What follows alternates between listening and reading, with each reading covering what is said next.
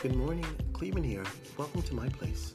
Today I'm going to ask you what happens when you do nothing. Doing nothing is more than doing nothing. Doing nothing means that you have not moved forward. You see, doing nothing keeps you in the same place, and in order for you to progress, you've got to move. No matter how small the step, a move is a move. So if you're doing nothing, you're not moving at all. And as always, thank you for tuning in to my place.